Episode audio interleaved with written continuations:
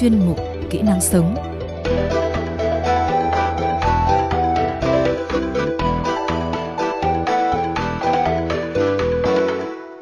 Kính chào quý vị và các bạn. Mời quý vị và các bạn cùng nghe chuyên mục Kỹ năng sống của Đài Phát thanh Truyền hình Hải Dương. Chuyên mục được phát sóng từ 10 giờ 15 phút đến 10 giờ 25 phút và phát lại vào lúc 15 giờ 50 phút chủ nhật hàng tuần trên sóng FM tần số 104,5 MHz. Trong chuyên mục kỳ này có những nội dung chính sau: Thói quen cần từ bỏ khi vào bếp. Vì sao không nên bắt con phải xin lỗi? Năm chìa khóa cho mối quan hệ hạnh phúc. Sau đây là nội dung chi tiết.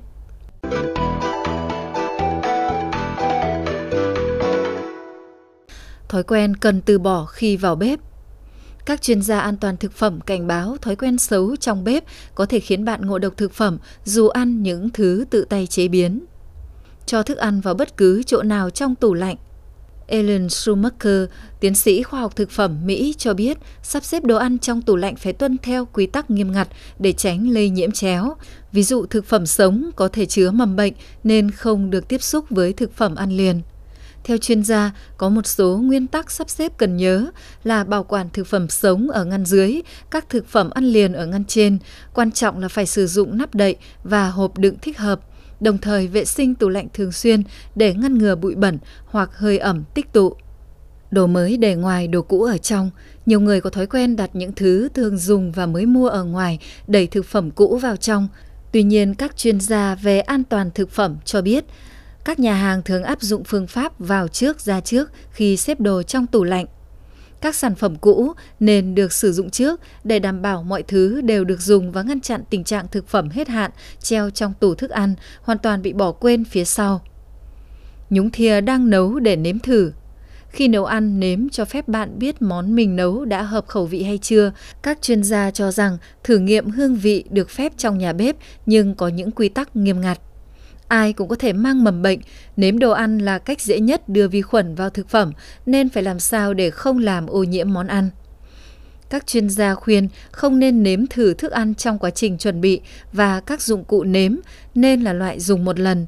Ở nhà, bạn có thể nếm món ăn, sau đó bỏ thìa đũa đó đi thay vì nhúng tiếp vào nồi nấu. Giã đông thịt hoặc cá trên quầy – nhiều người lấy thứ gì đó khỏi tủ đông để nó trên quầy bếp trong lúc đi làm hoặc chạy việc lặt vặt. Nhưng các chuyên gia cho rằng cách làm này có thể làm hư hỏng sản phẩm và tăng sự phát triển của vi khuẩn gây bệnh nếu có. Quy tắc chung là nhiệt độ thực phẩm chỉ được nằm trong tầm 41 độ F đến 135 độ F, tương đương với 5 độ C đến 57 độ C, để duy trì thức ăn nóng trong hơn 4 giờ. Điều chỉnh nhiệt độ không đúng cách – các chuyên gia cho biết đảm bảo tủ lạnh có nhiệt độ phù hợp là rất quan trọng. Bộ Nông nghiệp Mỹ khuyên nên để tủ lạnh ở 40 độ F, tương đương 4,4 độ C hoặc thấp hơn để thực phẩm an toàn. Làm khô đồ dùng bằng khăn lau bát đĩa. Làm khô bằng khăn lau bát đĩa có thể làm tái nhiễm bẩn đồ dùng nếu khăn bị nhiễm bẩn. Những đồ dùng nhà bếp nên được sấy hoặc phơi khô trong không khí. Để thú cưng cùng vào bếp, Thú cưng có thể làm ô nhiễm bếp bằng lông, nước dãi và các chất khác chúng tiết ra. Cả chó và mèo đều mang mầm bệnh, có thể lây lan vào thực phẩm. Nếu nhất định cho phép thú cưng vào bếp, ít nhất hãy rửa tay sau khi cưng nựng chúng và khi chuẩn bị bữa ăn.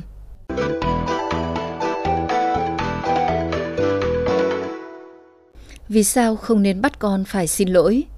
Trẻ nhỏ đều phạm sai lầm và hành động theo cách người lớn không muốn, nhưng nếu ép xin lỗi mà không hiểu hành động đó sai lầm ở đâu thì không nên. Để trẻ xin lỗi nếu chúng thực sự hối lỗi. Mục đích của cha mẹ khi buộc con nói xin lỗi là dạy trẻ lòng trắc ẩn và sự đồng cảm, rằng khi làm tổn thương người khác, chúng nên thấy tồi tệ về hành động đó và nói xin lỗi một cách chân thành. Điều quan trọng nhất ở đây chính là sự chân thành.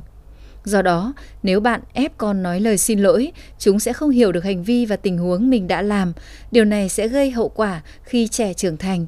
Khi con lớn lên, bạn sẽ không còn ở đó để gây áp lực buộc chúng phải xin lỗi nữa. Lúc đó con không biết khi nào nên nói lời xin lỗi với ai đó vì chúng bối rối. Theo nhà tâm lý học phát triển Joan Durant, tác giả sách Kỷ luật tích cực trong nuôi dạy con hàng ngày, nếu con không thấy hối lỗi thời điểm đó mà ép chúng, bạn đang dạy con nói dối. Về lâu dài, ép một đứa trẻ nói xin lỗi có thể khiến chúng phản kháng nhiều hơn vì chúng biết xin lỗi là điều chỉ làm khi ai đó có quyền lực buộc chúng phải làm vậy. Chuyên gia phân tích.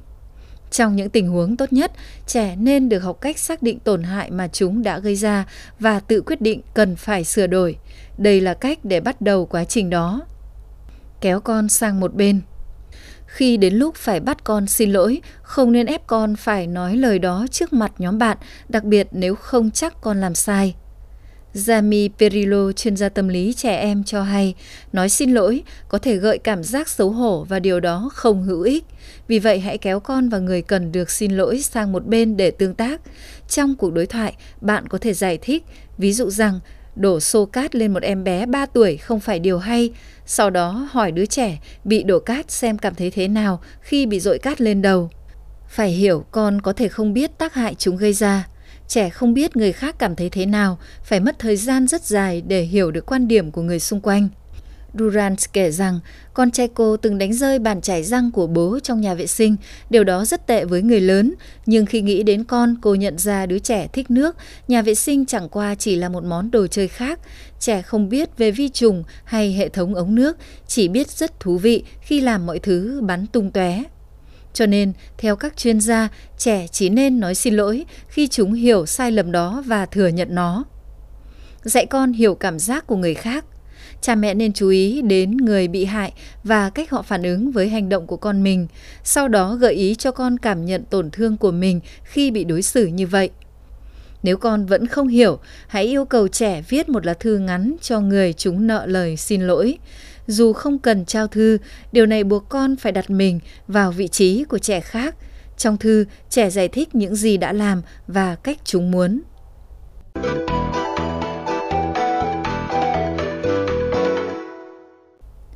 Năm chìa khóa cho mối quan hệ hạnh phúc. Tiến sĩ Jan Anba, chuyên gia sinh học và tâm lý của Mỹ, đưa ra 5 lời khuyên cho các cặp vợ chồng trẻ. Vợ hạnh phúc, cuộc đời hạnh phúc. Câu nói vợ vui, đời vui. Theo ông Jan Anba, một trong những yếu tố để hôn nhân thành công là đảm bảo bạn đời hạnh phúc.